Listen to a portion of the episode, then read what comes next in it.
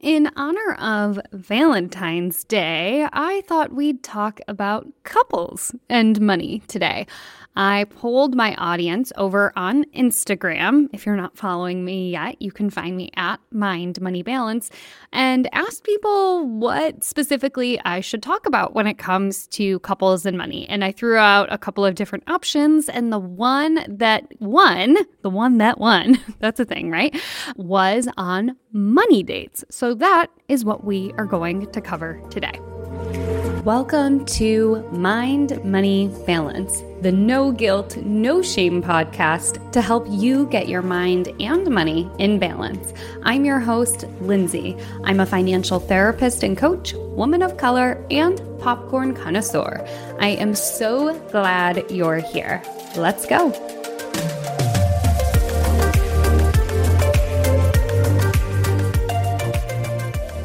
So let's start at the top.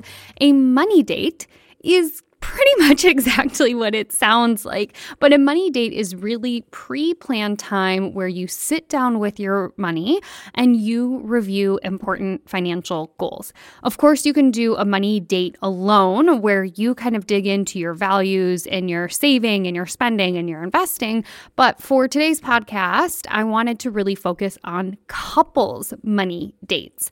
And as a financial therapist who works with individuals and couples, I have have to tell you that every single time I work with couples, I am recommending that they do money dates. So when it comes to couples and a money date, it is sitting down together and talking about anything that is money related in your partnership, truly, whether it's daily income and expenses, or if it's things like short-term goals or what to invest in within your retirement accounts. And what research shows is that couples who talk about money regularly report being happier. And anecdotally, what I can tell you from my work in doing couples work and couples financial therapy is that I see couples who talk about money and have money dates, which is where they set aside time to talk about money.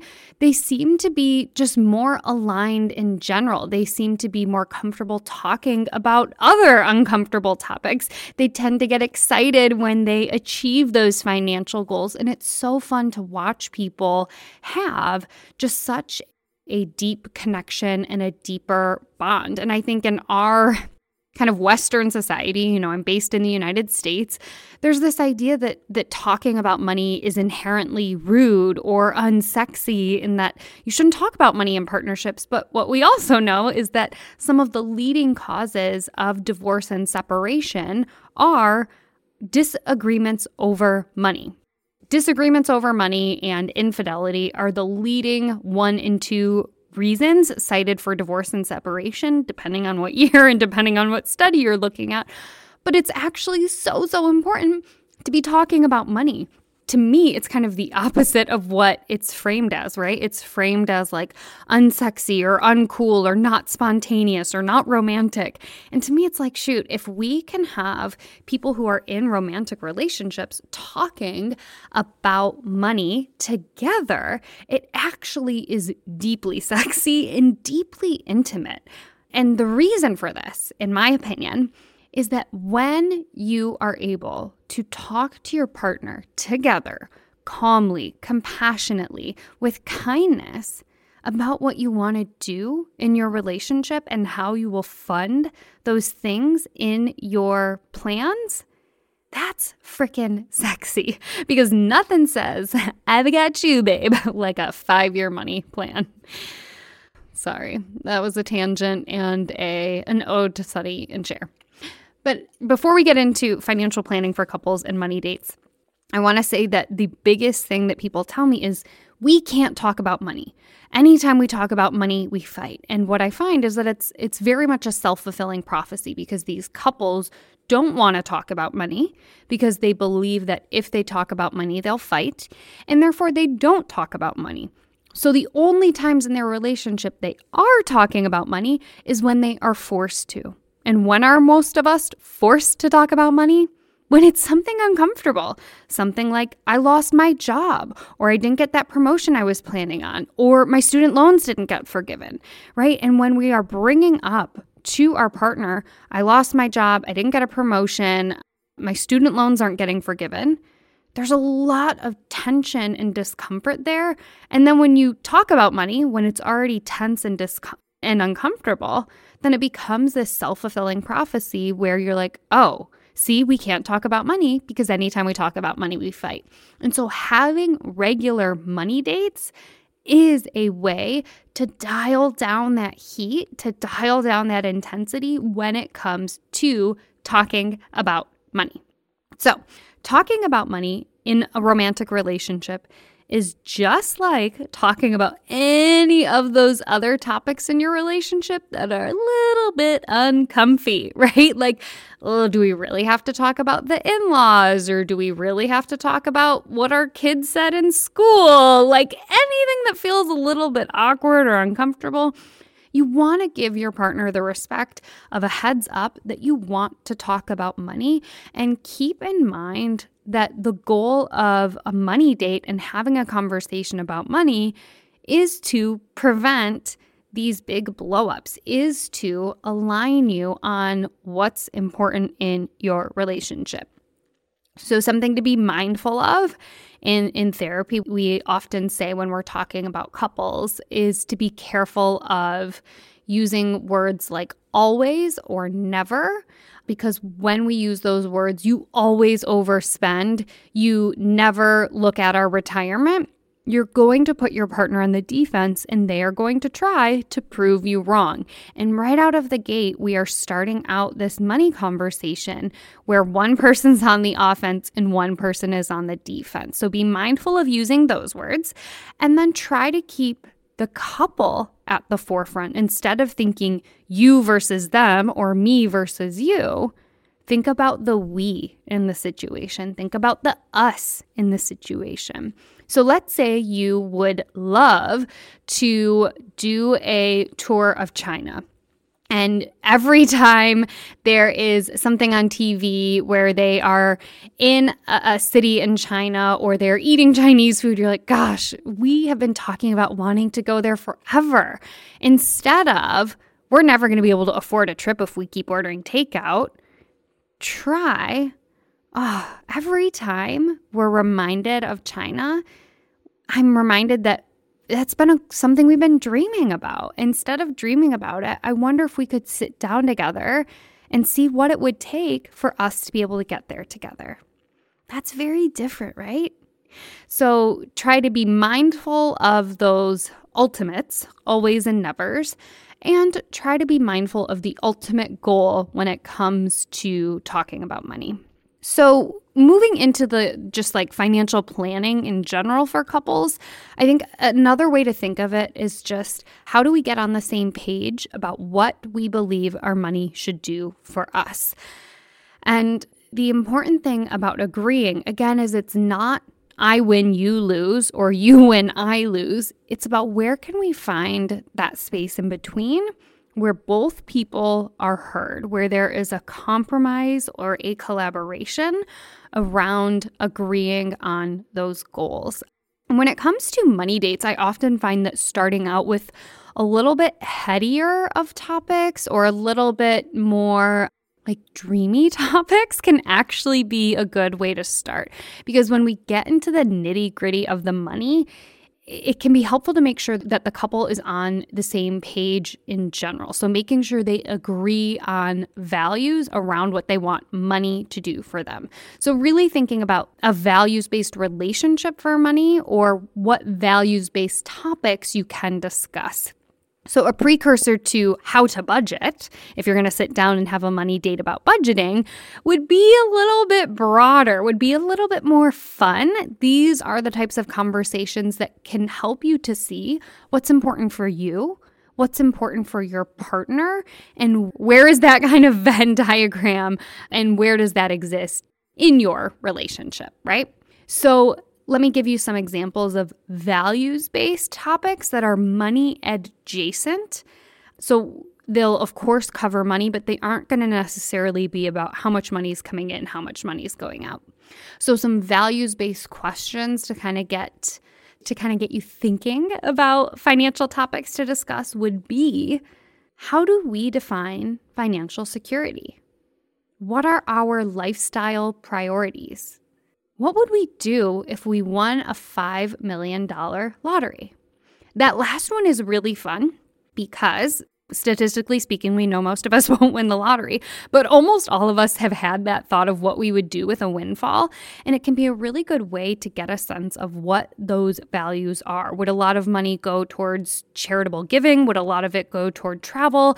Would a lot of it go toward debt pay down? There's a, it's a great way to kind of see, if money was no object, how would we spend that money? And that can really be a good precursor to financial topics to discuss, which is kind of phase two of the money date. So the first money date, or the first couple of money dates, you're just doing that ten thousand foot view of what's important to you, and then you're getting into the nitty gritty. So when you are first starting out on a money date, I definitely recommend sticking to the basics, such as how much money are you earning each month? How much money are you spending each month? What are our goals short term? Do we have an emergency fund? How are we going to save up for an emergency? Things like that. And once you've got a handle on the basics of a money date, then you can broaden the topics on that money date to ones that might be a little bit more emotionally triggering. So maybe talking about long-term care for your aging parents is really touchy, but you can maybe a little bit more easily talk about how much you want to spend on groceries, right? So let me kind of share with you a list of financial topics that I share with my clients that you can use to help frame your money date. This is not me saying you have to do all of these. Instead, I usually recommend choose one topic, maybe two topics during each money date, knowing that money, my friend, is now an ongoing part of your relationship. Sidebar, money already is in your relationship. You might just be avoiding it and kind of kicking the can down the road. Talking about money and having regular money dates is now going to be a part of your relationship. So some topics that you can talk about in a money date would be a household budget, or if you've been here a minute, you know that I prefer the term spending plan. So figuring out how much money's coming in, how much money's going out. Are we comfortable with that? Do we want more of a cushion? Do we maybe want to save more? Maybe we are oversaving and it's safe to spend. You can go back and listen to my podcast episode on, you know, that fear of spending and, and how it's okay to spend money. Other topics include agreeing on short-term financial goals. That could be, you know, saving for a vacation, but it could also be deciding on an emergency fund amount and how much money you want in the emergency fund, how you're going to save up for that emergency fund, and how, like, what the timeline is. Do you want to save up for your emergency fund really quickly and put all of your extra savings towards an emergency fund within three months? Or are you okay with it kind of taking twelve months, eighteen months, things like that? Other financial topics include getting life insurance, creating and finalizing a will and trust. This is especially important if you're married or if you're cohabitating together but not married. You definitely want to make sure you have a will and trust so that any of your assets go to your surviving partner. Especially important if you have kids, whether they are your biological children, stepchildren, making sure that if you want them to have any of your assets, that you have that written down. You want to also review your retirement accounts and investment allocations. Other topics include checking your credit score, especially important if you're thinking about moving and purchasing a house, or if you have another big purchase coming up. Maybe you're getting ready to go back to school and you're thinking about taking out student loans. It's going to be important to make sure you know what your credit score is, and also pulling your credit report. A note, a credit score and a credit report are different. A credit score is a three-digit number that tells lenders how safe or risky you are to, to have money extended to you in a loan. And a credit report is a compilation of all the different places where you have taken out a line of credit or taken out a loan and paid those things back. Things on a credit report could include things like car loans, student loans, a mortgage, some like cable and phone bills will be on your credit report. So those are examples of things that would be on a credit report. And you want to check your credit report to make sure that everything on there is actually you. I hear horror stories about people whose credit reports have been false because somebody stole their identity. They stole their social security number and opened credit cards in their name or took out loans in their name. So you want to make sure that everything on there is actually in your name and is actually yours. And if not, you can go to the credit bureaus and try and get those things removed from your credit report. Other topics include understanding how much debt you have and what type of debt repayment plan you want. How much debt are you comfortable having? What type of debt are you comfortable having? Are there certain types of debt that you want to pay down quicker? And then, of course, thinking about long-term care. If you have children, thinking about if you want to save money up toward their higher education. Those are just a sampling of financial topics that you can discuss on a money date. Now, when it comes to the format of the money date, I recommend making the format as similar to a traditional date as possible. Some of my financial therapy couples love having a breakfast money date, like waffles and coffee, and others like it more kind of traditionally romantic with candles and wine.